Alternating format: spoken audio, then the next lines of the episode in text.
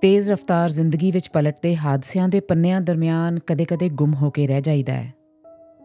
ਕਿਤਾਬਾਂ ਕਿਧਰੇ ਵਿਸਰ ਜਾਂਦੀਆਂ ਨੇ। ਇਸੇ ਲਈ ਅਗਲਾ ਵਰਕਾ ਨੈਕਸਟ ਪੇਜ ਪੋਡਕਾਸਟ ਉਪਰਾਲਾ ਹੈ ਉਹਨਾਂ ਹੀ ਗਵਾਚੀਆਂ ਕਿਤਾਬਾਂ ਵਿੱਚ ਲਿਖੇ ਸਫ਼ਿਆਂ ਨਾਲ ਜੁੜਨ ਦਾ। ਮੈਂ ਹਾਂ ਮਨਪ੍ਰੀਤ ਸਹੋਤਾ, ਇਸ ਪੋਡਕਾਸਟ ਦੀ ਪੇਸ਼ਕਾਰ, radio show host, college professor ਅਤੇ ਲਾਈਫ ਕੋਚ। ਜੀ ਆਇਆਂ ਨੂੰ। ਅੱਜ ਪੇਸ਼ ਹੈ ਵਰਕਾ ਨੰਬਰ 8 ਆਰਮੇਨੀ ਪਰੀ ਕਹਾਣੀ ਅਨਾਇਤ। ਸੁਣਦੇ ਆ ਕਿ ਕਿੰਜ ਸਿਆਣੀ ਅਨਾਇਤ ਆਪਣੇ ਸ਼ਹਿਜ਼ਾਦੇ ਪਤੀ ਦੀ ਜਾਨ ਬਚਾਉਂਦੀ ਹੈ। ਇੱਕ ਵਾਰੀ ਬਸੰਤ ਰੁੱਤੇ ਇੱਕ ਸਵੇਰੇ ਜ਼ਾਰ ਵਾਚੇ ਦਾ ਇੱਕੋ ਇੱਕ ਪੁੱਤਰ, ਨੌਜਵਾਨ ਵਾਚਾਗਾਨ ਆਪਣੇ ਝਰੋਖੇ ਵਿੱਚ ਖੜਾ ਸੀ। ਵਨਸਵੰਨੇ ਪੰਛੀ ਬਾਗ ਵਿੱਚ ਗਾਉ ਰਹੇ ਸਨ, ਪਰ ਉਨਾ ਸੋਹਣਾ ਕੋਈ ਵੀ ਨਹੀਂ ਸੀ ਗਾਉ ਰਿਹਾ, ਜਿੰਨਾ ਸੋਹਣਾ ਬੁਲਬੁਲ। ਜਿਵੇਂ ਹੀ ਬੁਲਬੁਲ ਗਾਉਣ ਲੱਗਦੀ, ਬਾਕੀ ਦੇ ਸਾਰੇ ਪੰਛੀ ਚੁੱਪ ਹੋ ਜਾਂਦੇ। ਤੇ ਉਹਨੂੰ ਧਿਆਨ ਨਾਲ ਸੁਣਦੇ। ਉਹਦੇ ਗਾਉਣ ਦਾ ਭੇਦ ਪਾਉਣ ਦੀ ਕੋਸ਼ਿਸ਼ ਕਰਦੇ। ਕੋਈ ਬੁਲਬੁਲ ਦੀ ਚਹਿਕ ਦੀ ਨਕਲ ਕਰਦਾ, ਕੋਈ ਉਹਦੇ ਆਲਾਪ ਦੀ ਤੇ ਤੀਜਾ ਕੋਈ ਉਹਦੀ ਸੀਟੀ ਦੀ ਤੇ ਫਿਰ ਤਿੰਨੇ ਰਲ ਕੇ ਉਹ ਨਗਮੇ ਦੁਹਰਾਉਂਦੇ, ਜਿਹੜੇ ਉਹਨਾਂ ਨੇ ਸਿੱਖੇ ਹੁੰਦੇ। ਪਰ ਵਾਚਾ ਗਾਨ ਉਹਨਾਂ ਨੂੰ ਨਾ ਸੁਣਦਾ। ਉਹਦਾ ਦਿਲ ਦੁਖੀ ਜੂ ਸੀ। ਫਿਰ ਉਹਦੀ ਮਾਂ ਜ਼ਾਰਿਸਤਾ ਅਸ਼ਖੇਨ ਉਹਦੇ ਕੋਲ ਆਈ ਤੇ ਕਹਿਣ ਲੱਗੀ, ਬੱਚਿਆ, ਮੈਂ ਵੇਖ ਰਹੀ ਆ ਤੇਰੇ ਦਿਲ ਤੇ ਗਮ ਦਾ ਬੋਝ ਏ। ਸਾਡੇ ਤੋਂ ਲੁਕਾ ਨਾ। ਸਾਨੂੰ ਦੱਸ, ਤੂੰ ਉਦਾਸ ਕਿਉਂ ਏ? ਅੰਮੀ ਜ਼ਿੰਦਗੀ ਦੀਆਂ ਖੁਸ਼ੀਆਂ ਮੇਰੇ ਲਈ ਕੁਝ ਨਹੀਂ। ਵਾਚਾਗਾਨ ਨੇ ਜਵਾਬ ਦਿੱਤਾ। ਜੀ ਕਰਦਾ ਕਿਸੇ ਕੱਲੀ ਜਗ੍ਹਾ ਤੇ ਚਲਾ ਜਾਵਾਂ। ਭਾਵੇਂ ਪਿੰਡ ਅਤਸੀਕ ਹੀ ਚਲਾ ਜਾਵਾਂ। ਸੱਚ ਕਹਿ ਰਿਹਾ? ਕਿਤੇ ਇਸ ਕਰਕੇ ਤੇ ਅਤਸੀਕ ਨਹੀਂ ਜਾਣਾ ਚਾਹੁੰਦਾ ਕਿ ਉੱਥੇ ਤੇਰੀ ਸਿਆਣੀ ਅਨਾਇਤ ਰਹਿੰਦੀ ਏ? ਤੁਹਾਨੂੰ ਉਹਦਾ ਨਾਂ ਕਿਵੇਂ ਪਤਾ ਲੱਗਾ, ਅੰਮੀ? ਸਾਡੇ ਬਾਗ ਦੀਆਂ ਬੁਲਬੁਲਾਂ ਨੇ ਮੈਨੂੰ ਉਹਦੀ ਦੱਸ ਪਾਈ ਏ। ਪਿਆਰਿਆ, ਸੋਹਣਿਆ, ਵਾਚਾ ਗਾਨਾ, ਇਹ ਨਾ ਭੁੱਲ ਕਿ ਤੂੰ ਜ਼ਾਰ ਦਾ ਪੁੱਤਰ ਏ ਤੇ ਜ਼ਾਰ ਦੇ ਪੁੱਤਰ ਨੇ ਆਪਣੀ ਵਹੁਟੀ ਕਿਸੇ ਜ਼ਾਰਜ਼ਾਦੀ ਜਾਂ ਸ਼ਹਿਜ਼ਾਦੀ ਨੂੰ ਹੀ ਬਣਾਉਣਾ ਹੁੰਦਾ ਹੈ, ਕਿਸੇ ਆਮ ਕਿਸਾਨ ਕੁੜੀ ਨੂੰ ਨਹੀਂ। ਜਾਰਜੀਆ ਦੇ ਜ਼ਾਰ ਦੀਆਂ ਤਿੰਨ ਧੀਆਂ ਨੇ, ਤੂੰ ਉਹਨਾਂ ਵਿੱਚੋਂ ਕਿਸੇ ਨੂੰ ਚੁਣ ਲੈ। ਗੂਗਾਰ ਦੇ ਸ਼ਹਿਜ਼ਾਦੇ ਦੀ ਬੜੀ ਸੋਹਣੀ ਧੀ ਏ ਤੇ ਆਪਣੇ ਪਿਓ ਦੀਆਂ ਸਾਰੀਆਂ ਜ਼ਮੀਨਾਂ ਉਹਨੂੰ ਵਿਰਸੇ 'ਚ ਮਿਲਣੀਆਂ ਨੇ। ਸੁਨੀਕ ਦੇ ਸ਼ਹਿਜ਼ਾਦੇ ਦੀ ਧੀ ਵੀ ਕੋਈ ਘੱਟ ਸੋਹਣੀ ਨਹੀਂ, ਫੇਰ ਵਰਸੇ ਨੀਕੇ ਸਾਡੇ ਸਿਪਾਹ ਸਲਾਰ ਦੀ ਧੀ। ਜ਼ਾਰ ਤੇ ਮੇਰੀ ਪਾਲੀ ਹੋਈ ਏ। ਤੇਰੇ ਪਿਆਰ ਦੀ ਹੱਕਦਾਰ ਨਹੀਂ ਹੋ ਅੰਮੀ ਮੈਨੂੰ ਸਿਰਫ ਅਨਾਇਤ ਚਾਹੀਦੀ ਏ। ਤੇ ਇਹ ਕਹਿ ਕੇ ਵਾਚਾਗਾਨ ਬਾਗ ਵਿੱਚ ਭੱਜ ਗਿਆ। ਇਹ ਗੱਲ ਉਦੋਂ ਦੀ ਏ ਜਦੋਂ ਵਾਚਾਗਾਨ ਦਾ ਅਜੇ 20ਵਾਂ ਜਨਮ ਦਿਨ ਹੀ ਲੰਘਿਆ ਸੀ। ਹੈ ਤੇ ਉਹ ਜਵਾਨ ਸੀ, ਪਰ ਪੀਲਾ ਪਿਆ ਹੋਇਆ ਸੀ ਤੇ ਬਹੁਤਾ ਤਕੜਾ ਵੀ ਨਹੀਂ ਸੀ। ਵਾਚਾਗਾਨ ਬੱਚਿਆ, ਉਹਦਾ ਪਿਓ ਉਹਨੂੰ ਆਖਦਾ। ਮੈਂ ਸਾਰੀਆਂ ਆਸਾਂ ਤੇਰੇ ਤੇ ਲਾਈਆਂ ਹੋਈਆਂ ਨੇ। ਤੈਨੂੰ ਵਿਆਹ ਕਰ ਲੈਣਾ ਚਾਹੀਦਾ ਹੈ। ਜ਼ਿੰਦਗੀ ਦਾ ਕਾਇਦਾ ਇਹੋ ਹੀ ਏ। ਪਰ ਵਾਚਾਗਾਨ ਜ਼ਾਰ ਦੇ ਕਹੇ ਉੱਤੇ ਕੰਨ ਨਾ ਧਰਦਾ। ਸਵੇਰ ਸਾਰ ਉਹ ਪਹਾੜਾਂ ਵਿੱਚ ਸ਼ਿਕਾਰ ਖੇਡਣ ਲਈ ਨਿਕਲ ਜਾਂਦਾ ਤੇ ਚਿਰਾਕਾ ਰਾਤੀ ਵਾਪਸ ਆਉਂਦਾ। ਕਿੰਨਿਆਂ ਹੀ ਸ਼ਹਿਜ਼ਾਦਿਆਂ ਨੇ ਉਹਦੇ ਨਾਲ ਦੋਸਤੀ ਪਾਉਣ ਦੀ ਕੋਸ਼ਿਸ਼ ਕੀਤੀ, ਪਰ ਉਹ ਉਹਨਾਂ ਸਾਰਿਆਂ ਤੋਂ ਕੰਨੀ ਕਤਰਾਂਦਾ ਤੇ ਸ਼ਿਕਾਰ ਖੇਡਣ ਵੇਲੇ ਕਿਸੇ ਨੂੰ ਵੀ ਨਾਲ ਨਾ ਲੈ ਕੇ ਜਾਂਦਾ। ਸਿਵਾਏ ਆਪਣੇ ਬਹਾਦਰ ਤੇ ਅਤਬਾਰੀ ਨੌਕਰ ਵਾਗੀ ਨਾਕ ਦੇ ਤੇ ਆਪਣੇ ਵਫਾਦਾਰ ਭੇਡ ਕੁੱਤੇ ਜਾਂਗੀ ਦੇ। ਜੇ ਸ਼ਿਕਾਰ ਵੇਲੇ ਉਹਨਾਂ ਨੂੰ ਕੋਈ ਮਿਲ ਪੈਂਦਾ ਤੇ ਕੋਈ ਇਹ ਨਾ ਦੱਸ ਸਕਦਾ ਕਿ ਸ਼ਹਿਜ਼ਾਦਾ ਕੌਣ ਹੈ ਤੇ ਨੌਕਰ ਕੌਣ, ਕਿਉਂਕਿ ਦੋਹਾਂ ਨੇ ਇੱਕੋ ਜਿਹੇ ਸਿੱਧੇ ਸਾਦੇ ਸ਼ਿਕਾਰ ਵਾਲੇ ਕੱਪੜੇ ਪਾਏ ਹੁੰਦੇ ਸਨ। ਇੱਕ ਮੋਢੇ ਉੱਤੇ ਦੋਹਾਂ ਨੇ ਤੀਰ ਕਮਾਨ ਲਟਕਾਇਆ ਹੁੰਦਾ ਸੀ ਤੇ ਪੇਟੀ ਵਿੱਚ ਚੌੜਾ ਖੰਜਰ ਟੁੰਗਿਆ ਹੁੰਦਾ ਸੀ। ਪਿੰਡਾਂ ਦੀਆਂ ਇਹ ਗਰਦੌਰੀਆਂ ਵਾਚਾਗਾਨ ਵਾਸਤੇ ਚੰਗੀਆਂ ਹੀ ਰਹੀਆਂ ਤੇ ਉਹ ਪਹਿਲਾਂ ਨਾਲੋਂ ਵੀ ਤਕੜਾ, ਨਰੋਇਆ ਤੇ ਸ਼ਕਲਵੰਦ ਨਿਕਲ ਆਇਆ। ਇੱਕ ਦਿਨ ਕੀ ਹੋਇਆ ਕਿ ਵਾਚਾਗਾਨ ਤੇ ਵਾਗੀ ਨਾਗ ਘੁੰਮਦੇ ਘੁਮਾਉਂਦੇ ਅਤਸੀਕ ਪਿੰਡ ਨਿਕਲ ਆਏ ਤੇ ਸਾਹ ਲੈਣ ਲਈ ਚਸ਼ਮੇ ਕੋਲ ਬੈਠ ਗਏ। ਐਨ ਉਸੇ ਵੇਲੇ ਪਿੰਡ ਦੀਆਂ ਕੁਝ ਮੁਟਿਆਰਾਂ ਚਸ਼ਮੇ ਉੱਤੇ ਪਾਣੀ ਭਰਨ ਆਈਆਂ। ਵਾਚਾਗਾਨ ਨੂੰ ਤੇ ਲੱਗੀ ਹੋਈ ਸੀ ਤੇ ਉਹਨੇ ਮੁਟਿਆਰਾਂ ਤੋਂ ਪਾਣੀ ਮੰਗਿਆ। ਮੁਟਿਆਰਾਂ ਵਿੱਚੋਂ ਇੱਕ ਨੇ ਆਪਣਾ ਜੱਗ ਭਰਿਆ ਤੇ ਉਹਦੇ ਵੱਲ ਅੱਗੇ ਕਰ ਦਿੱਤਾ। ਪਰ ਇੰਨੇ ਨੂੰ ਇੱਕ ਹੋਰ ਮੁਟਿਆਰ ਨੇ ਉਹਦੇ ਹੱਥਾਂ ਵਿੱਚੋਂ ਜੱਗ ਖੋ ਲਿਆ ਤੇ ਪਾਣੀ ਦਿੱਤਾ ਡੋਲ ਉਹਨੇ ਫੇਰ ਜੱਗ ਨੂੰ ਭਰਿਆ ਤੇ ਮੁਟਿਆਰ ਦੂਜੀ ਨੇ ਪਾਣੀ ਫੇਰ ਡੋਲ ਦਿੱਤਾ। ਵਾਚਾਗਾਨ ਦਾ ਸੰਗ ਸੁੱਕਾ ਹੋਇਆ ਸੀ ਤੇ ਉਹਨੂੰ ਡਾਢੀ ਤੇ ਲੱਗੀ ਹੋਈ ਸੀ, ਪਰ ਲੱਗਦਾ ਸੀ ਇਹ ਮੁਟਿਆਰ ਉਹਨੂੰ ਚੜਾ ਰਹੀ ਹੈ ਹੁਣ ਉਹ ਆਪ ਪਹਿਲੋਂ ਜੱਗ ਨੂੰ ਭਰਦੀ ਤੇ ਫਿਰ ਖਾਲੀ ਕਰ ਜਾਂਦੀ। ਉਹਨੇ ਜੱਗ ਨੂੰ ਵਾਚਾਗਾਨ ਵੱਲ ਉਦੋਂ ਹੀ ਵਧਾਇਆ ਜਦੋਂ ਤੱਕ ਉਹਨੇ ਉਹਨੂੰ ਛੇਵੀਂ ਵਾਰ ਨਾ ਭਰ ਲਿਆ। ਤੇ ਵਾਚਾਗਾਨ ਵਾਚਾਗਾਨ ਪਾਣੀ ਨੂੰ ਢੀਕ ਲਾ ਕੇ ਪੀ ਗਿਆ। ਪਾਣੀ ਪਹਿਲੀ ਵਾਰੀ ਕਿਉਂ ਨਹੀਂ ਸਹੀ ਦਿੱਤਾ? ਉਹਨੇ ਮੁਟਿਆਰ ਤੋਂ ਪੁੱਛਿਆ, ਮੈਨੂੰ ਚੜਾਉਣ ਤੇ ਗੁੱਸਾ ਚਾੜਨ ਦੀ ਕੋਸ਼ਿਸ਼ ਕਰ ਰਹੀ ਸੈਂ ਅਸੀਂ ਪਰਦੇਸੀਆਂ ਨੂੰ ਚੜਾਉਂਦੇ ਨਹੀਂ ਹੁੰਦੇ, ਮੁਟਿਆਰ ਨੇ ਜਵਾਬ ਦਿੱਤਾ, ਪਰ ਤੂੰ ਥੱਕਿਆ ਹੋਇਆ ਸੈਂ ਤਪਿਆ ਹੋਇਆ ਸੈਂ ਤੇ ਠੰਡੇ ਪਾਣੀ ਨਾਲ ਕੋਈ ਹਰਜ ਹੋ ਸਕਦਾ ਸੀ ਤੈਨੂੰ? ਇਸੇ ਕਰਕੇ ਮੈਂ ਪਾਣੀ ਦੇਣ ਤੋਂ ਪਹਿਲਾਂ ਉਡੀਕ ਲਿਆ। ਮੁਟਿਆਰ ਦਾ ਜਵਾਬ ਸੁਣ ਕੇ ਵਾਚਾਗਾਨ ਹੈਰਾਨ ਰਹਿ ਗਿਆ ਤੇ ਉਹਦੀ ਖੂਬਸੂਰਤੀ ਨੇ ਉਹਦਾ ਮਨ ਮੋਹ ਲਿਆ। ਤੇਰਾ ਨਾਂ ਕੀ ਏ? ਉਹਨੇ ਮੁਟਿਆਰ ਨੂੰ ਪੁੱਛਿਆ ਅਨਾਇਤ। ਮੁਟਿਆਰ ਨੇ ਜਵਾਬ ਦਿੱਤਾ। ਤੇ ਤੇਰਾ ਪਿਓ ਕੌਣ ਏ? ਮੇਰਾ ਪਿਓ ਪਿੰਡ ਦਾ ਵਾਗੀ ਏ ਤੇ ਉਹਦਾ ਨਾਂ ਏ ਅਰਾਨ। ਤੂੰ ਪੁੱਛ ਕੇ ਕੀ ਲੈਣਾ ਲੈ, ਪੁੱਛਣਾ ਗੁਨਾਹ ਹੈ ਕੋਈ? ਗੁਨਾਹ ਤੇ ਕੋਈ ਨਹੀਂ ਤੇ ਤੂੰ ਵੀ ਮੈਨੂੰ ਦੱਸ, ਤੂੰ ਕੌਣ ਹੁੰਨਾ ਤੇ ਕਿੱਥੋਂ ਆਇਆ ਤੇਰੇ ਅੱਗੇ ਝੂਠ ਬੋਲਾਂ ਕਿ ਸੱਚ-ਸੱਚ ਆਖਾਂ?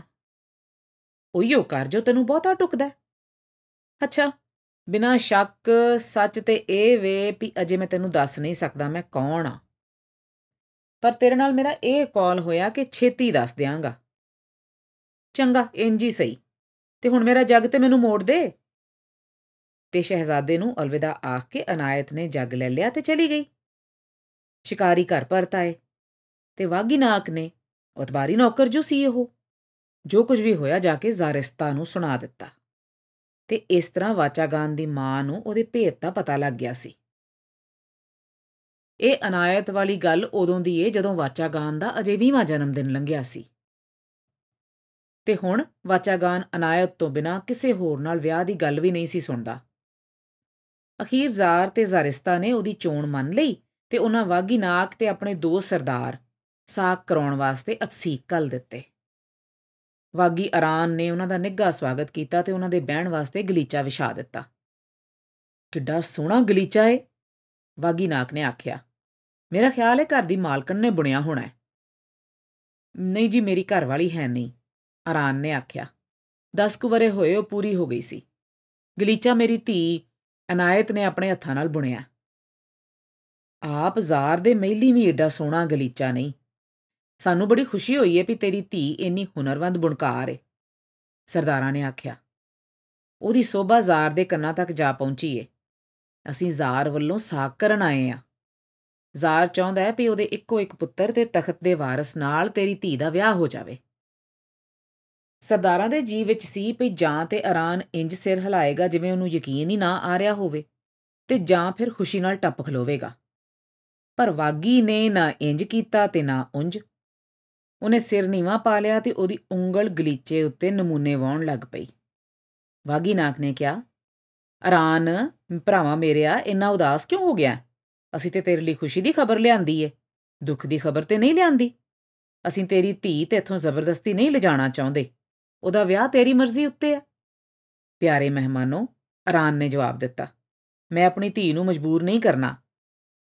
ਜੇ ਉਹ ਸ਼ਹਜ਼ਾਦੇ ਨਾਲ ਵਿਆਹ ਕਰਨਾ ਮੰਨ ਜਾਏ ਤੇ ਮੈਂ ਰਾਹ ਵਿੱਚ ਨਹੀਂ ਖਲੋਵਾਂਗਾ। ਐਨ ਉਸੇ ਵੇਲੇ ਪੱਕੇ ਫਲਾਂ ਦੀ ਟੋਕਰੀ ਚੁੱਕੀ ਅਨਾਇਤ ਅੰਦਰ ਆ ਗਈ।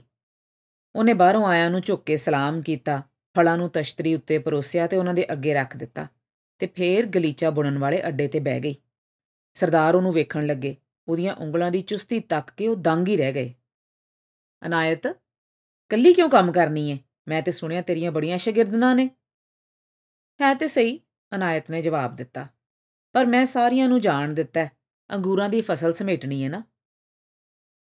ਤੇ ਮੈਂ ਤੇ ਇਹ ਵੀ ਸੁਣਿਆ ਵੀ ਤੂੰ ਪਿੰਡ ਦੀਆਂ ਕੁੜੀਆਂ ਨੂੰ ਲਿਖਣਾ ਪੜ੍ਹਨਾ ਵੀ ਸਿਖਾਨੀ ਹੈ। ਹਾਂਜੀ, ਸਿਖਾਨੀ ਆ ਅਨਾਇਤ ਨੇ ਫੇਰ ਜਵਾਬ ਦਿੱਤਾ। ਹੁਣ ਤੇ ਸਾਡੇ ਵਾਗੀ ਵੀ ਜਦੋਂ ਵੱਗਾ ਨਾਲ ਬਾਹਰ ਹੁੰਦੇ ਨੇ, ਪੜ੍ਹਦੇ ਨੇ ਤੇ ਇੱਕ ਦੂਜੇ ਨੂੰ ਪੜ੍ਹਨਾ ਸਿਖਾਉਂਦੇ ਨੇ। ਸਾਡੇ ਜੰਗਲਾਂ ਦੇ ਸਭ ਦਰਖਤਾਂ ਦੇ ਤਣੇ ਲਿਖਾਈ ਨਾਲ ਭਰੇ ਹੋਏ ਨੇ। ਕਿਲੇ ਦੀਆਂ ਕੰਧਾਂ, ਚਟਾਨਾਂ ਤੇ ਪੱਥਰਾਂ ਉੱਤੇ ਕੋਲੇ ਨਾਲ ਲਿਖਾਈ ਹੋਈ ਪਈ ਏ।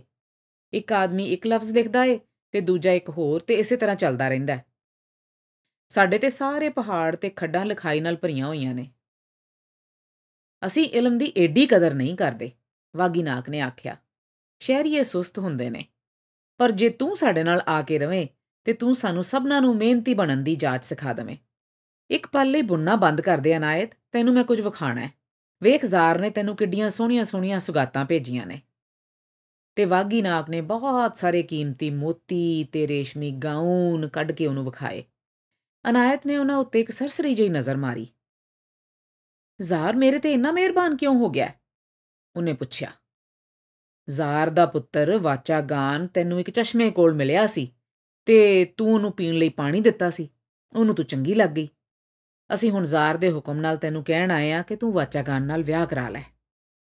ਇਹ ਮੁੰਦਰੀ, ਇਹ ਕੰਗਣ ਤੇ ਹੋਰ ਇਹ ਸਭ ਕੁਝ ਤੇਰੇ ਲਈ ਹੈ ਤਾਂ ਜਿਹੜਾ ਸ਼ਿਕਾਰੀ ਮੈਂ ਵੇਖਿਆ ਸੀ ਉਹ ਜ਼ਾਰ ਦਾ ਪੁੱਤਰ ਸੀ? ਹਾਂ। ਸੋਹਣਾ ਹੈ ਨੌਜਵਾਨ ਉਹ, ਪਰ ਕੋਈ ਕੰਮ ਵੀ ਆਉਂਦਾ ਸੂ?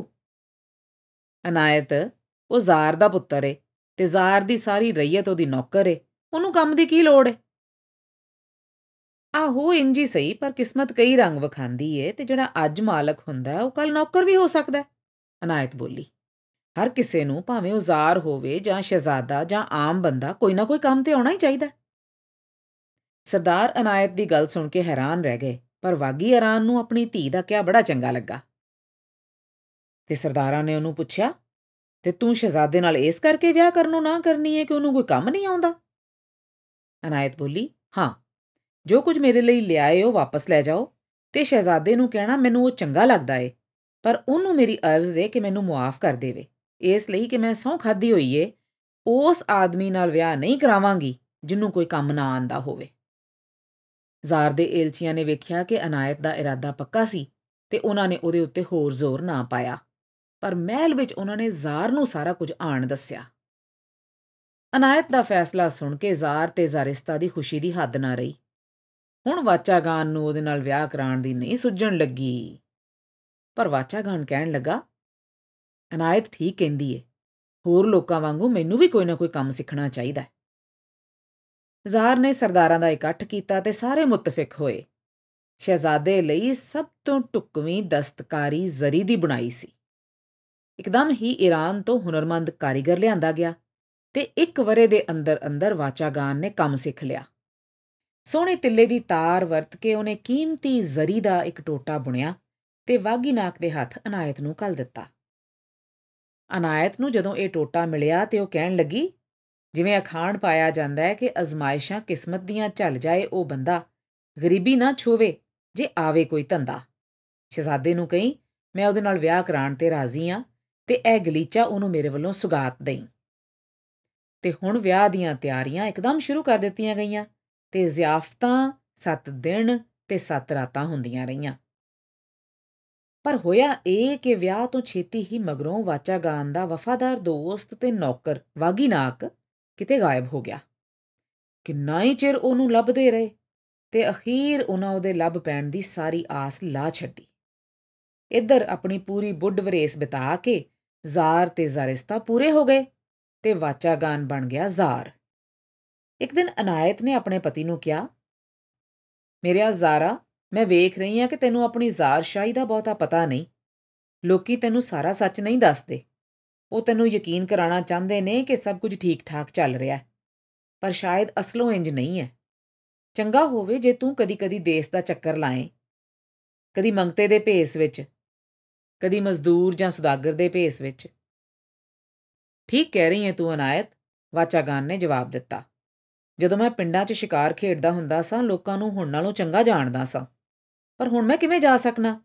ਮੇਰੇ ਪਿੱਛੋਂ ਰਾਜ ਕੌਣ ਕਰੇਗਾ? ਮੈਂ ਕਰਾਂਗੀ। ਅਨਾਇਤ ਨੇ ਕਿਹਾ ਤੇ ਅੱਗੋਂ ਬੋਲੀ, ਤੇ ਨਾਲੇ ਕਿਸੇ ਨੂੰ ਦੱਸਣ ਦੀ ਲੋੜ ਨਹੀਂ ਕਿ ਤੂੰ ਗਿਆ ਹੋਇਆ ਠੀਕ ਹੈ, ਤਾਂ ਮੈਂ ਆਪਣੇ ਸਫ਼ਰ ਤੇ ਕੱਲ ਹੀ ਰਵਾਨਾ ਹੋ ਜਾਵਾਂਗਾ। ਜੇ ਮੈਂ 20 ਦਿਨਾਂ 'ਚ ਵਾਪਸ ਨਹੀਂ ਆਂਦਾ ਤਾਂ ਸਮਝ ਲਈ ਜਾਂ ਤੇ ਮੈਂ ਜਿਉਂਦਾ ਨਹੀਂ ਤੇ ਜਾਂ ਮੇਰੇ ਸਿਰ ਕੋਈ ਮੁਸੀਬਤ ਆ ਗਈ ਹੈ। ਤੇ ਇੰਜ ਆਮ ਕਿਸਾਨ ਦਾ ਭੇਸ ਵਟਾ ਕੇ ਜ਼ਾਰ ਵਾਚਾਗਾਨ ਆਪਣੀ ਜ਼ਾਰਸ਼ਾਹੀ ਦਾ ਚੱਕਰ ਲਾਣ ਲੱਗ ਪਿਆ। ਉਹਨੇ ਬਹੁਤ ਕੁਝ ਵੇਖਿਆ ਤੇ ਬਹੁਤ ਕੁਝ ਸੁਣਿਆ ਤੇ ਕੁਝ ਚਿਰ ਮਗਰੋਂ ਉਹ ਪੈਰੋਜ਼ ਨਾਂ ਦੇ ਸ਼ਹਿਰ ਪਹੁੰਚ ਗਿਆ। ਉੱਥੇ ਸ਼ਹਿਰ ਦੇ ਵਿਚਕਾਰ ਇੱਕ ਬਹੁਤ ਵੱਡਾ ਚੌਂਕ ਸੀ ਤੇ ਇੱਕ ਸੀ ਮੰਡੀ, ਜਿਹਦੇ ਚੌਹੀਂ ਪਾਸੇ ਦਸਤਕਾਰਾਂ ਤੇ ਵਪਾਰੀਆਂ ਦੀਆਂ ਦੁਕਾਨਾਂ ਸਨ। ਇੱਕ ਦਿਨ ਜਦੋਂ ਵਾਚਾਗਨ ਚੌਂਕ ਵਿੱਚ ਬੈਠਾ ਹੋਇਆ ਸੀ ਤੇ ਉਹਨੇ ਲੋਕਾਂ ਦੀ ਇੱਕ ਭੀੜ ਵੇਖੀ, ਜਿਹੜੀ ਬੜੇ ਬੁੱਢੇ ਆਦਮੀ ਦੇ ਮਗਰ-ਮਗਰ ਤੁਰੀ ਆ ਰਹੀ ਸੀ। ਬੁੱਢਾ ਡਾਢਾ ਹੌਲੀ-ਹੌਲੀ ਚੱਲ ਰਿਹਾ ਸੀ। ਪਹਿਲੋਂ ਉਹਦੇ ਅੱਗੇ ਵਾਲਾ ਰਾਹ ਸਾਫ਼ ਕੀਤਾ ਜਾਂਦਾ ਸੀ ਤੇ ਉਹਦੇ ਪੈਰਾਂ ਹੇਠ ਇੱਟਾਂ ਰੱਖੀਆਂ ਜਾਂਦੀਆਂ ਸਨ। ਫੇਰ ਉਹਨਾਂ ਉੱਤੇ ਉਹ ਪੈਰ ਰੱਖਦਾ ਸੀ। ਵਾਚਾਗਾਨ ਨੇ ਕਿਸੇ ਲੰਘਦੇ ਜਾਂਦੇ ਤੋਂ ਪੁੱਛਿਆ, ਇਹ ਬੁੱਢਾ ਕੌਣ ਹੈ ਲੈ, ਇਹ ਵੀ ਨਹੀਂ ਪਤਾ ਤੈਨੂੰ? ਆਦਮੀ ਬੋਲ ਉੱਠਿਆ। ਵੱਡੇ ਮਹੰਤੂਰੀ ਨੇ ਤੇ ਏਡੇ ਪਾਕ ਸਾਫ਼ ਨੇ ਕਿ ਪੁੰਜੇ ਪੈਰ ਨਹੀਂ ਰੱਖਦੇ। ਮਤੇ ਕੋਈ ਕੀੜਾ ਨਾ ਮਿੱਧਿਆ ਜਾਵੇ। ਫੇਰ ਚੌਂਕ ਵਿੱਚ ਇੱਕ ਗਲੀਚਾ ਵਿਛਾ ਦਿੱਤਾ ਗਿਆ ਤੇ ਵੱਡਾ ਮਹੰਤ ਆਰਾਮ ਕਰਨ ਲਈ ਗੋਡਿਆਂ ਭਾਰ ਉਹਦੇ ਉੱਤੇ ਬਹਿ ਗਿਆ। ਬੁੱਢੇ ਦੇ ਨੇੜੇ ਪਹੁੰਚਣ ਲਈ ਤੇ ਸੁਣਨ ਲਈ ਕਿ ਉਹ ਕੀ ਕਹਿੰਦਾ ਏ, ਵਾਚਾਗਾਨ ਭੀੜ ਵਿੱਚੋਂ ਰਾਹ ਬਣਾਉਂਦਾ ਅੱਗੇ ਆ ਗਿਆ। ਵੱਡੇ ਮਹੰਤ ਦੀਆਂ ਅੱਖਾਂ ਤੇਜ਼ ਸਨ। ਵਾਚਾਗਾਨ ਨੂੰ ਵੇਖਦਿਆਂ ਸਾਰ ਹੀ ਉਹਨਾਂ ਤਾੜ ਲਿਆ ਕਿ ਇਹ ਬੰਦਾ ਉਪਰਾ ਏ। ਕੌਣ ਏ ਤੂੰ ਬਈ? ਤੇ ਗੁਜ਼ਾਰੇ ਲਈ ਕੀ ਕਰਦਾ ਹੈ ਵੱਡੇ ਮਹੰਤ ਨੇ ਪੁੱਛਿਆ। ਮੈਂ ਦੂਰੋਂ ਆਇਆ ਕਾਰੀਗਰ ਹਾਂ ਵਾਚਾਗਾਨ ਨੇ ਜਵਾਬ ਦਿੱਤਾ। ਮੈਂ ਸ਼ਹਿਰ ਕੰਮ ਲੱਭਣ ਆਇਆ। ਠੀਕ ਹੈ ਮੇਰੇ ਨਾਲ ਆ, ਮੈਂ ਤੈਨੂੰ ਕੰਮ ਦਿਆਂਗਾ ਤੇ ਨਾਲੇ ਚੰਗਾ ਮਿਹਨਤਾਨਾ ਵੀ ਦਿਆਂਗਾ। ਵਾਚਾਗਾਨ ਨੇ ਹਾਂ ਵਿੱਚ ਸਿਰ ਹਿਲਾਇਆ ਤੇ ਵੱਡੇ ਮਹੰਤ ਨੇ ਆਪਣੇ ਸਹਾਇਕਾਂ, ਆਪਣੇ ਵਰਗੇ ਹੀ ਮਹੰਤਾਂ ਦੇ ਕੰਨੀ ਕੁਝ ਆਖਿਆ ਤੇ ਉਹ ਇੱਕਦਮ ਹੀ ਵੱਖ-ਵੱਖ ਪਾਸਿਆਂ ਨੂੰ ਤੁਰ ਪਏ। ਕੁਝ ਚਿਰ ਪਿੱਛੋਂ ਉਹ ਪਾਂਡੀਆਂ ਨਾਲ ਪਰਤ ਆਏ ਜਿਹੜੇ ਹਰ ਕਿਸਮ ਦੇ ਸਮਾਨ ਨਾਲ ਲੱਦੇ ਹੋਏ ਸਨ। ਫਿਰ ਵੱਡਾ ਮਹੰਤ ਉੱਠਿਆ ਤੇ ਚੌਂਕ ਤੋਂ ਚੱਲ ਪਿਆ ਤੇ ਵਾਚਾਗਾਨ ਚੁੱਪਚਾਪ ਉਹਦੇ ਪਿੱਛੇ-ਪਿੱਛੇ ਹੋ ਪਿਆ। ਇਸ ਤਰ੍ਹਾਂ ਉਹ ਸ਼ਹਿਰ ਦੇ ਫਾਟਕਾਂ ਕੋਲ ਪਹੁੰਚ ਗਏ। ਇੱਥੇ ਵੱਡੇ ਮਹੰਤ ਨੇ ਲੋਕਾਂ ਨੂੰ ਅਸ਼ੀਰਵਾਦ ਦਿੱਤਾ। ਲੋਕੀ ਖਿੰਡਪੁੰਡ ਗਏ ਤੇ ਪਿੱਛੇ ਰਹਿ ਗਏ ਮਹੰਤ, ਪਾਂਡੀ ਤੇ ਵਾਚਾਗਾਨ। ਜਦੋਂ ਸ਼ਹਿਰ ਉਹਨਾਂ ਤੋਂ ਦੂਰ ਰਹਿ ਗਿਆ ਤੇ ਉਹ ਇੱਕ ਉੱਚੀ ਕੰਧ ਕੋਲ ਪਹੁੰਚੇ ਜਿਹਦੇ ਵਿੱਚ ਫਾਟਕ ਸੀ। ਵੱਡੇ ਮਹੰਤ ਨੇ ਲੰਮੀ ਚੌੜੀ ਚਾਬੀ ਕੱਢੀ ਤੇ ਫਾਟਕ ਖੋਲ੍ਹਿਆ। ਅੰਦਰ ਇੱਕ ਬਹੁਤ ਵੱਡਾ ਚੌਂਕ ਸੀ ਤੇ ਅਧ ਵਿਚਕਾਰ ਇੱਕ ਮੰਦਰ ਬਣਿਆ ਹੋਇਆ ਸੀ। ਇਹਦੇ ਚਾਰੇ ਪਾਸੇ ਕੁਟੀਆਂ ਸਨ। ਪਾਂਡੀਆਂ ਨੇ ਚੁੱਕੀਆਂ ਹੋਈਆਂ ਗੰਡਾਂ ਰੱਖ ਦਿੱਤੀਆਂ ਤੇ ਵੱਡਾ ਮਹੰਤ ਉਹਨਾਂ ਨੂੰ ਤੇ ਵਾਚਾਗਾਨ ਨੂੰ ਮੰਦਰ ਦੇ ਦੂਜੇ ਪਾਸੇ ਲੈ ਗਿਆ ਤੇ ਲੋਹੇ ਦਾ ਇੱਕ ਬੂਹਾ ਖੋਲ ਕੇ ਕਹਿਣ ਲੱਗਾ, ਲੰਘ ਜਾਓ ਅੰਦਰ, ਤੁਹਾਨੂੰ ਉੱਥੇ ਕੰਮ ਦਿੱਤਾ ਜਾਏਗਾ। ਉਹ ਚੁੱਪਚਾਪ ਅੰਦਰ ਵੜ ਗਏ ਤੇ ਅੰਦਰ ਜਾ ਕੇ ਤੇ ਉਹ ਬੌਂਦਲ ਗਏ। ਵੇਖਿਆ ਕੀ ਕਿ ਉਹ ਤੇ ਹਨੇਰੇ ਭੋਰੇ ਵਿੱਚ ਪਏ ਹੋਏ ਨੇ। ਉਹ ਅਜੇ ਅੰਦਰ ਵੜੇ ਹੀ ਸਨ ਕਿ ਵੱਡੇ ਮਹੰਤ ਨੇ ਬੂਹੇ ਨੂੰ ਜਿੰਦਰਾ ਲਾ ਦਿੱਤਾ ਤੇ ਇਹ ਜਾਣਦਿਆਂ ਕਿ ਵਾਪਸ ਜਾਣ ਦਾ ਹੁਣ ਰਾਹ ਨਹੀਂ ਸੀ ਰਿਹਾ। ਵਾਚਾਗਾਨ ਸਮੇਤ ਸਾਰੇ ਬੰਦੇ ਅੱਗੇ ਨੂੰ ਤੁਰ ਪਏ। ਉਹ ਕਿੰਨਾ ਹੀ ਚਿਰ ਤੁਰਦੇ ਗਏ ਤੁਰਦੇ ਗਏ ਤੇ ਅਖੀਰ ਚਾਣਚੱਕ ਉਹਨਾਂ ਨੂੰ ਦੂਰ ਇੱਕ ਮੰਦੀ ਜਿਹੀ ਲੋ ਹੋਈ ਦਿਸੀ। ਉਹ ਉਹਦੇ ਵੱਲ ਹੋ ਪਏ ਤੇ ਥੋੜੀ ਦੇਰ ਬਾਅਦ ਪੱਥਰ ਦੀ ਇੱਕ ਗੁਫਾ ਕੋਲ ਅੱਪੜ ਗਏ। ਉਹਦੇ ਅੰਦਰੋਂ ਸਿਸਕੀਆਂ ਤੇ ਚੀਕਾਂ ਸੁਣਾਈ ਦੇ ਰਹੀਆਂ ਸਨ। ਹੋਰ ਬਹੁਤਾ ਸੁਣਨ ਵਾਸਤੇ ਕੰਨਾਂ ਉੱਤੇ ਜ਼ੋਰ ਪਾਉਂਦਿਆਂ ਉਹਨਾਂ ਹੈਰਾਨੀ ਨਾਲ ਆਪਣੇ ਆਲੇ ਦੁਆਲੇ ਵੇਖਿਆ।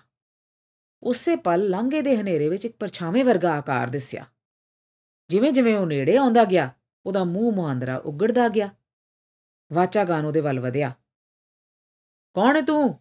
ਬੰਦਾ ਹੈ ਕਿ ਭੂਤ? ਉਹਨੇ ਉੱਚੀ ਸਾਰੀ ਆਵਾਜ਼ ਦਿੱਤੀ। ਜੇ ਤੂੰ ਬੰਦਾ ਹੈ ਤਾਂ ਦੱਸ ਅਸੀਂ ਕਿੱਥੇ ਆ? ਪਰਛਾਵਾਂ ਹੋਰ ਨੇੜੇ ਆ ਗਿਆ ਤੇ ਕੰਬਦਾ ਹੋਇਆ ਉਹਨਾਂ ਦੇ ਸਾਹਮਣੇ ਖਲੋ ਗਿਆ। ਉਹ ਬੰਦਾ ਹੀ ਸੀ, ਪਰ ਬੰਦਾ ਏਡੀ ਬੁਰੀ ਹਾਲਤ ਵਿੱਚ ਜਿੱਡੀ ਵੀ ਬੁਰੀ ਸੋਚੀ ਜਾ ਸਕਦੀ ਹੈ ਉਹਦਾ ਮੂੰਹ ਜਿਵੇਂ ਕਿਸੇ ਲੋਥ ਦਾ ਮੂੰਹ, ਅੱਖਾਂ ਅੰਦਰ ਨੂੰ ਵੜੀਆਂ ਹੋਈਆਂ, ਖੁੰਨੇ ਬਾਹਰ ਨੂੰ ਨਿਕਲੇ ਹੋਏ, ਉਹਦੇ ਪਿੰਡੇ ਦੀਆਂ ਸਾਰੀਆਂ ਹੱਡੀਆਂ ਦਿਸਦੀਆਂ ਪਈਆਂ। ਡੁਸਕਦਿਆਂ ਤੇ ਥਥਲਾਂਦਿਆਂ ਉਹ ਬੋਲਿਆ, ਮੇਰੇ ਨਾਲ ਆਓ, ਮੈਂ ਤੁਹਾਨੂੰ ਸਭ ਕੁਝ ਵਿਖਾਣਾ ਉਹ ਹੇਠਾਂ ਸੌੜੇ ਜੇ ਲਾਂਗੇ ਵਿੱਚ ਉਹਦੇ ਮਗਰ ਤੁਰ ਪਏ ਤੇ ਇੱਕ ਹੋਰ ਗੁਫਾ ਕੋਲ ਪਹੁੰਚ ਗਏ। ਉੱਥੇ ਕਿੰਨੇ ਹੀ ਬੰਦੇ ਨੰਗ ਮੁਨੰਗੇ ਮਰਨ ਪੀੜ ਨਾਲ ਕੜੁੱਲ ਖਾ ਰਹੇ ਸਨ। ਤੀਜੀ ਗੁਫਾ ਵਿੱਚ ਵੱਡੇ ਵੱਡੇ ਕੜਾਏ ਰੱਖੇ ਪਏ ਸਨ, ਜਿਨ੍ਹਾਂ ਵਿੱਚ ਕੁਝ ਚਾੜਿਆ ਜਾ ਰਿਹਾ ਲੱਗਦਾ ਸੀ। ਵਾਚਾਗਾਨ ਇੱਕ ਕੜਾਏ ਉੱਤੇ ਉੜਿਆ ਤੇ ਕਿਰਨਾ ਨਾਲ ਇੱਕਦਮ ਪਿੱਛੇ ਆ ਗਿਆ। ਉਹਨੇ ਆਪਣੇ ਸਾਥੀਆਂ ਨੂੰ ਇੱਕ ਲਫ਼ਜ਼ ਵੀ ਨਾ ਕਿਹਾ। ਅੱਗੇ ਉਹਨਾਂ ਵੇਖਿਆ, ਉਹ ਇੱਕ ਹੋਰ ਲਾਂਘੇ ਵਿੱਚ ਖੜੇ ਸਨ। ਇੱਥੇ ਕੁਸਮਸੇ ਵਿੱਚ ਕਈ 100 ਆਦਮੀ ਜੁਟੇ ਹੋਏ ਸਨ। ਰੰਗ ਉਹਨਾਂ ਦਾ ਪੀਲਾ ਵਸਾਰ ਸੀ। ਕੁਝ ਕਢਾਈ ਕਰ ਰਹੇ ਸਨ, ਕੁਝ ਬੁਣ ਰਹੇ ਸਨ, ਕੁਝ ਸਿਉਂ ਰਹੇ ਸਨ।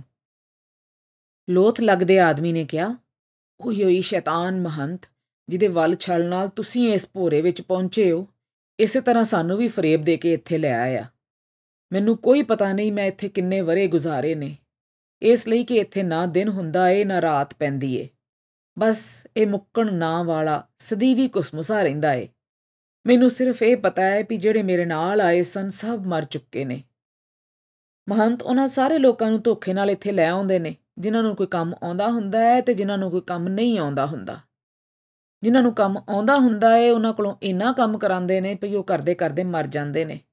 ਤੇ ਬਾਕੀਆਂ ਨੂੰ ਉਹ ਲੈ ਜਾਂਦੇ ਨੇ ਵੱਡੇ ਜਾਣ ਲਈ ਤੇ ਉਹਨਾਂ ਭਿਆਨਕ ਕੜਾਇਆਂ ਵਿੱਚ ਉਬਾਲੇ ਜਾਣ ਲਈ ਜਿਹੜੇ ਤੁਸੀਂ ਵੇਖੇ ਨੇ। ਉਹ ਸ਼ੈਤਾਨ, ਬੁੱਢਾ, ਵੱਡਾ ਮਹੰਤ ਕੱਲਾ ਨਹੀਂ, ਸਾਰੇ ਹੀ ਮਹੰਤ ਉਹਦੇ ਨਾਲ ਨੇ। ਵਾਚਾਗਾਨ ਨੇ ਜਦੋਂ ਬੋਲਣ ਵਾਲੇ ਵੱਲ ਧਿਆਨ ਨਾਲ ਵੇਖਿਆ ਤੇ ਉਹਨੇ ਕੀ ਤੱਕਿਆ? ਇਹ ਤੇ ਉਹਦਾ ਆਪਣਾ ਵਫਾਦਾਰ ਵਾਗੀ ਨਾਕ ਹੀ ਸੀ। ਪਰ ਉਹ ਉਸ ਵੇਲੇ ਮੂੰਹੋਂ ਕੁਝ ਨਾ ਬੋਲਿਆ।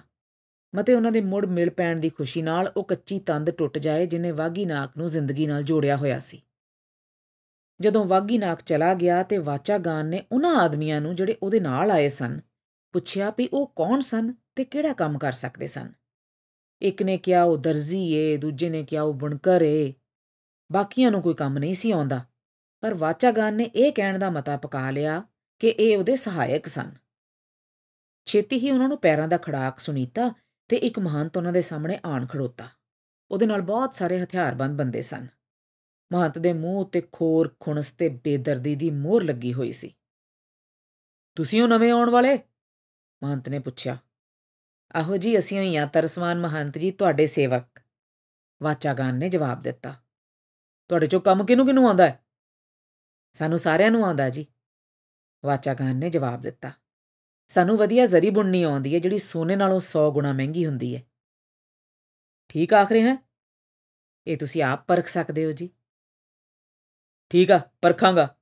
ਹੁਣ ਮੈਨੂੰ ਦੱਸੋ ਕਿਹੜੇ ਕਿਹੜੇ ਔਜ਼ਾਰ ਤੇ ਸਮਾਨ ਚਾਹੀਦਾ ਜੇ, ਤੇ ਫਿਰ ਸਭੇ ਜਣੇ ਕਾਰਖਾਨੇ ਵਿੱਚ ਕੰਮ ਕਰਨ ਲੱਗ ਪਵੋ। ਅਸੀਂ ਉੱਥੇ ਕੰਮ ਨਹੀਂ ਕਰ ਸਕਾਂਗੇ। ਵਾਚਾਗਾਨ ਨੇ ਇਤਰਾਜ਼ ਕੀਤਾ। ਸਾਡੇ ਲਈ ਇੱਥੇ ਹੀ ਕੰਮ ਕਰਨਾ ਚੰਗਾ ਹੈ। ਤੇ ਜੇ ਸਾਡੇ ਖਾਣ ਦੀ ਪੁੱਛਦੇ ਹੋ ਤੇ ਅਸੀਂ ਮਾਸ ਨਹੀਂ ਜੇ ਖਾਂਦੇ ਹੁੰਦੇ। ਤੇ ਜੇ ਸਾਨੂੰ ਜ਼ੋਰੀ ਖਵਾਇਆ ਗਿਆ ਤੇ ਸਾਡੀ ਮੌਤ ਵੀ ਹੋ ਸਕਦੀ ਹੈ। ਠੀਕ ਹੈ, ਮਹੰਤ ਨੇ ਆਖਿਆ। ਤੁਹਾਨੂੰ ਰੋਟੀ ਤੇ ਸਬਜ਼ੀ ਮਿਲੇਗੀ, ਪਰ ਜੇ ਤੁਹਾਡਾ ਕੰਮ, ਜਿੰਨਾ ਤੂੰ ਮੈਨੂੰ ਮੰਨਣ ਲਈ ਕਿਹਾ, ਉਸ ਤੋਂ ਘੱਟ ਕੀਮਤੀ ਨਿਕਲਿਆ ਤੇ ਮੈਂ ਤੁਹਾਨੂੰ ਬੁੱਚੜਖਾਨੇ ਭੇਜ ਦਿਆਂਗਾ ਤੇ ਤਸੀਹੇ ਦਵਾ ਦਵਾ ਕੇ ਮਰਵਾ ਦਿਆਂਗਾ। ਮਹੰਤ ਨੇ ਉਹਨਾਂ ਨੂੰ ਕੁਝ ਸਬਜ਼ੀ ਤੇ ਕੁਝ ਰੋਟੀ ਭੇਜੀ ਜੋ ਉਹਨਾਂ ਨੇ ਵਾਗੀ ਨਾਕ ਤੇ ਕੁਝ ਹੋਰਨਾਂ ਨਾਲ ਵੰਡਾ ਕੇ ਖਾਧੀ ਤੇ ਵਾਚਾਗਾਨ ਕੰਮ ਕਰਨ ਲੱਗ ਪਿਆ। ਉਹਨੇ ਛੇਤੀ ਹੀ ਬਹੁਤ ਹੀ ਸ਼ਾਨਦਾਰ ਜ਼ਰੀ ਦਾ ਇੱਕ ਟੋਟਾ ਬੁਣਿਆ ਤੇ ਉਹਦੇ ਉੱਤੇ ਉਹ ਨਮੂਨੇ ਪਾਏ, ਜਿਹੜੇ ਉਸ ਡਰਾਉਣੇ ਜੇਲਖਾਨੇ ਦੀਆਂ, ਜਿਹਦੇ ਵਿੱਚ ਉਹ ਬੰਦ ਪਿਆ ਸੀ, ਸਾਰੀਆਂ ਦੀਆਂ ਸਾਰੀਆਂ ਹੌਲਨਾਕੀਆਂ ਚਿੱਤਰਦੇ ਸਨ। ਪਰ ਇਹ ਉਹ ਨਮੂਨੇ ਸਨ ਜਿਹੜੇ ਥੋੜੇ ਜਿੰਨੇ ਇਸ ਚੀਜ਼ ਦੇ ਇਲਮ ਵਾਲਿਆਂ ਕੋਲੋਂ ਹੀ ਪੜੇ ਜਾਂ ਬੁੱਝੇ ਜਾ ਸਕਦੇ ਸਨ। ਮਹੰਤ ਇਹਨਾਂ ਨਮੂਨਿਆਂ ਨੂੰ ਦੇਖ ਨਹੀਂ ਸਕਿਆ। ਵਾਚਾਗਾਨ ਦੀ ਕਾਰੀਗਰੀ ਦੇਖ ਕੇ ਮਹੰਤ ਬੜਾ ਖੁਸ਼ ਹੋਇਆ। ਵਾਚਾਗਾਨ ਨੇ ਕਿਹਾ, ਮੈਂ ਤੁਹਾਨੂੰ ਕਿਹਾ ਸੀ ਜੀ ਜ਼ਰੀ ਜਿਹੜੀ ਅਸੀਂ ਬੁਣੀ ਏ ਸੋਨੇ ਨਾਲੋਂ 100 ਗੁਣਾ ਕੀਮਤੀ ਏ। ਪਰ ਇਹ ਉਹਦੇ ਨਾਲੋਂ ਵੀ ਦੂਣੀ ਕੀਮਤ ਵਾਲੀ ਜੇ। ਇਸ ਲਈ ਕਿ ਇਹਦੇ ਨਮੂਨੇ 'ਚ ਕੁਝ ਰੱਖਾਂ ਬੁਣੀਆਂ ਗਈਆਂ ਨੇ। ਅਫਸੋਸ ਇਹ ਹੈ ਜੀ, ਆਮ ਆਦਮੀ ਇਹਦਾ ਮੁੱਲ ਨਹੀਂ ਪਾ ਸਕਦੇ। ਇਹਨਾਂ ਦਾ ਮਤਲਬ ਤਾਂ ਸਿਰਫ ਸਰਬ ਸੁਜਾਨ ਜ਼ਾਰਿਸਤਾ ਅਨਾਇਤ ਹੀ ਸਮਝ ਸਕਦੀ ਹੈ। ਲਾਲਚੀ ਮਹੰਤ ਦੰਗ ਰਹਿ ਗਿਆ ਤੇ ਉਹਨੇ ਜ਼ਰੀ ਵੇਚਣ ਦਾ ਫੈਸਲਾ ਕਰ ਲਿਆ। ਪਰ ਇਸ ਤਰ੍ਹਾਂ ਕਿ ਉਹਦੇ ਨਫੇ ਵਿੱਚੋਂ ਹਿੱਸਾ ਕਿਸੇ ਨੂੰ ਵੀ ਨਾ ਜਾਵੇ। ਤੇ ਉਹਨੇ ਵੱਡੇ ਮਹੰਤ ਨਾਲ ਇਹਦੀ ਗੱਲ ਹੀ ਨਾ ਕੀਤੀ। ਤੇ ਨਾ ਹੀ ਜ਼ਰੀ ਵਿਖਾਈ ਤੇ ਜ਼ਰੀ ਨੂੰ ਫੜ ਕੇ ਆਪੇ ਵਾਚਾਗਾਨ ਦੇ ਮਹਿਲ ਵੱਲ ਨੂੰ ਹੋ ਪਿਆ। ਇਹਨੇ ਨੂੰ ਅਨਾਇਤ ਨੇ ਦੇਸ ਉੱਤੇ ਬੜਾ ਚੰਗਾ ਰਾਜ ਕੀਤਾ। ਹਰ ਕਿਸੇ ਨੂੰ ਤਸੱਲੀ ਸੀ। ਕਿਸੇ ਨੂੰ ਸ਼ੱਕ ਤੱਕ ਵੀ ਨਾ ਪਿਆ ਵੀ ਜ਼ਾਰ ਕਿਤੇ ਗਿਆ ਹੋਇਆ ਸੀ।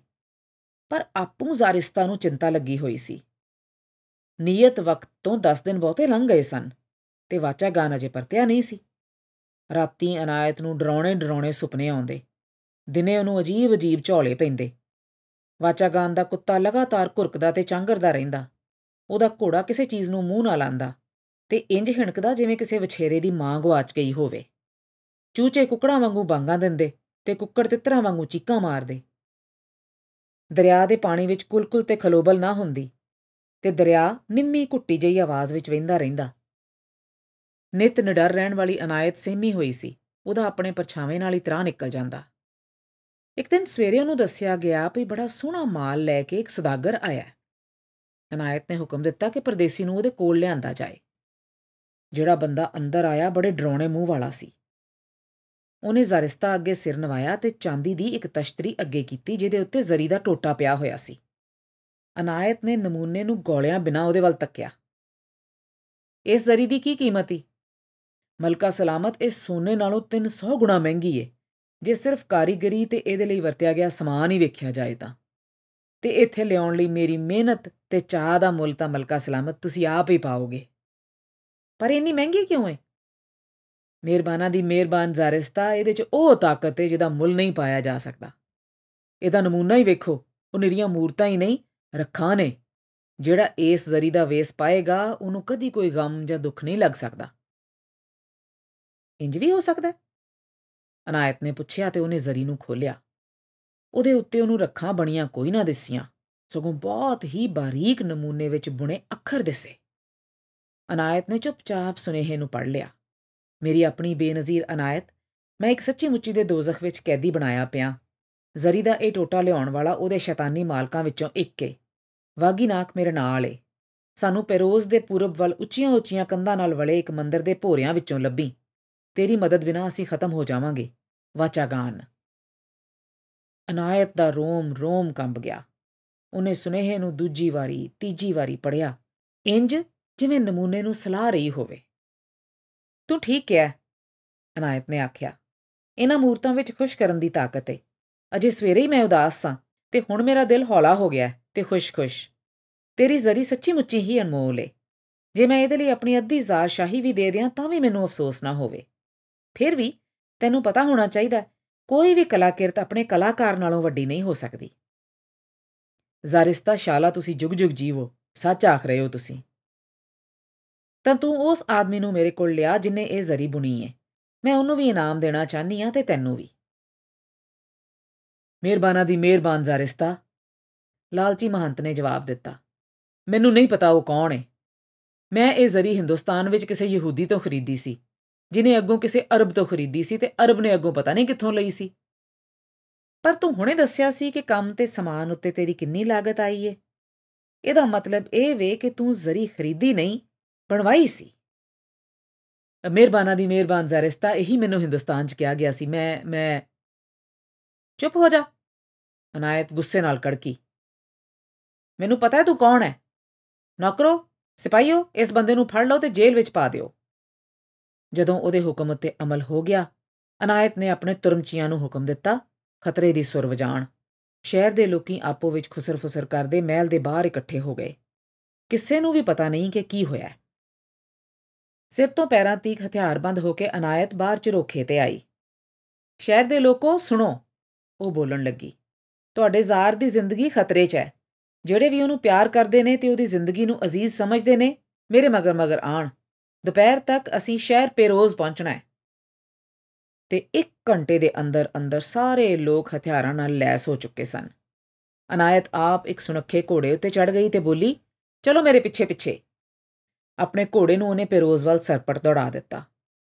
ਉਹ ਰਾਹ ਵਿੱਚ ਬਿਲਕੁਲ ਨਾ ਅਟਕੀ ਤੇ ਉਹਨੇ ਆਪਣੇ ਭਖ ਰਹੇ ਘੋੜੇ ਦੀ ਲਗਾਮ ਪੇਰੋਜ਼ ਦੇ ਵਿਚਕਾਰਲੇ ਚੌਂਕ ਵਿੱਚ ਜਾ ਕੇ ਹੀ ਖਿੱਚੀ। ਪੇਰੋਜ਼ ਦੇ ਲੋਕਾਂ ਨੇ ਉਹਨੂੰ ਅਸਮਾਨੋਂ ਉਤਰੀ ਕੋਈ ਦੇਵੀ ਸਮਝਿਆ ਤੇ ਉਹਨੂੰ ਮੱਥੇ ਟੇਕਣ ਲੱਗ ਪਏ। ਇਸ ਸ਼ਹਿਰ ਦਾ ਗਵਰਨਰ ਕਿੱਥੇ ਹੈ? ਅਨਾਇਤ ਨੇ ਰੋਬ ਨਾਲ ਪੁੱਛਿਆ। ਮੈਂ ਹਾਂ ਗਵਰਨਰ ਤੁਹਾਡਾ ਗੁਲਾਮ ਮਲਕਾ ਸਲਾਮਤ। ਅੱਗੇ ਆਉਂਦਿਆਂ ਗਵਰਨਰ ਨੇ ਕਿਹਾ, ਤੂੰ ਬਹੁਤ ਲਾਪਰਵਾਹ ਹੈ। ਤੈਨੂੰ ਪਤਾ ਨਹੀਂ ਤੇਰੇ ਦੇਵਤਿਆਂ ਦੇ ਮੰਦਰ 'ਚ ਕੀ ਹੋ ਰਿਹਾ ਹੈ? ਸੱਚੀ ਮੈਨੂੰ ਪਤਾ ਨਹੀਂ ਮਲਕਾ ਸਲਾਮਤ।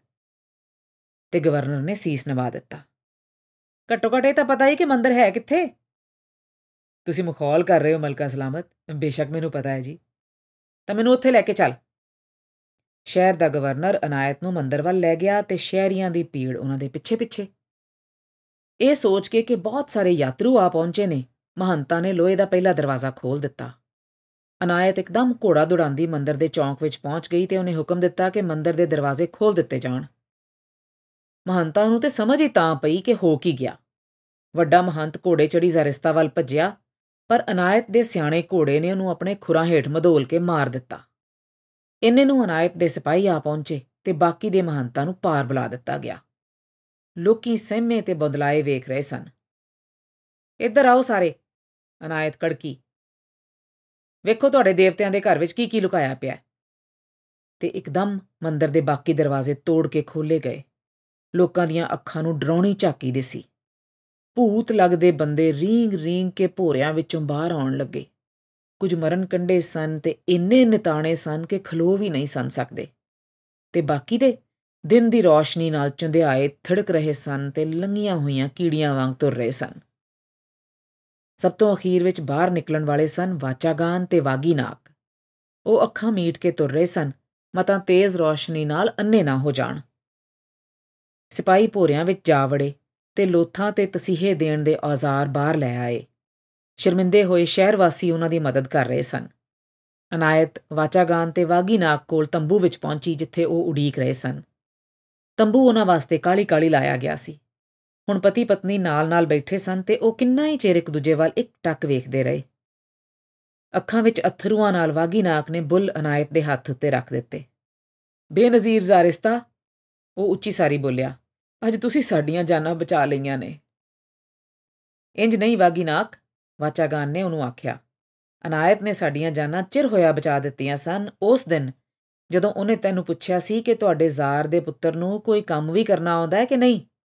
ਚੇਤਾ ਹੀ ਜਵਾਬ 'ਚ ਤੂੰ ਕਿਵੇਂ ਹੱਸਿਆ ਸੈਂ ਤੇ ਸ਼ਹਿਰਾਂ ਤੇ ਪਿੰਡਾਂ ਵਿੱਚ ਹੁਣ ਜ਼ਾਰ ਵਾਚਾਗਾਨ ਤੇ ਜ਼ਾਰਿਸਤਾ ਅਨਾਇਤ ਦੇ ਮਾਰਕੇ ਦੀ ਖਬਰ ਧੁੰਮ ਗਈ।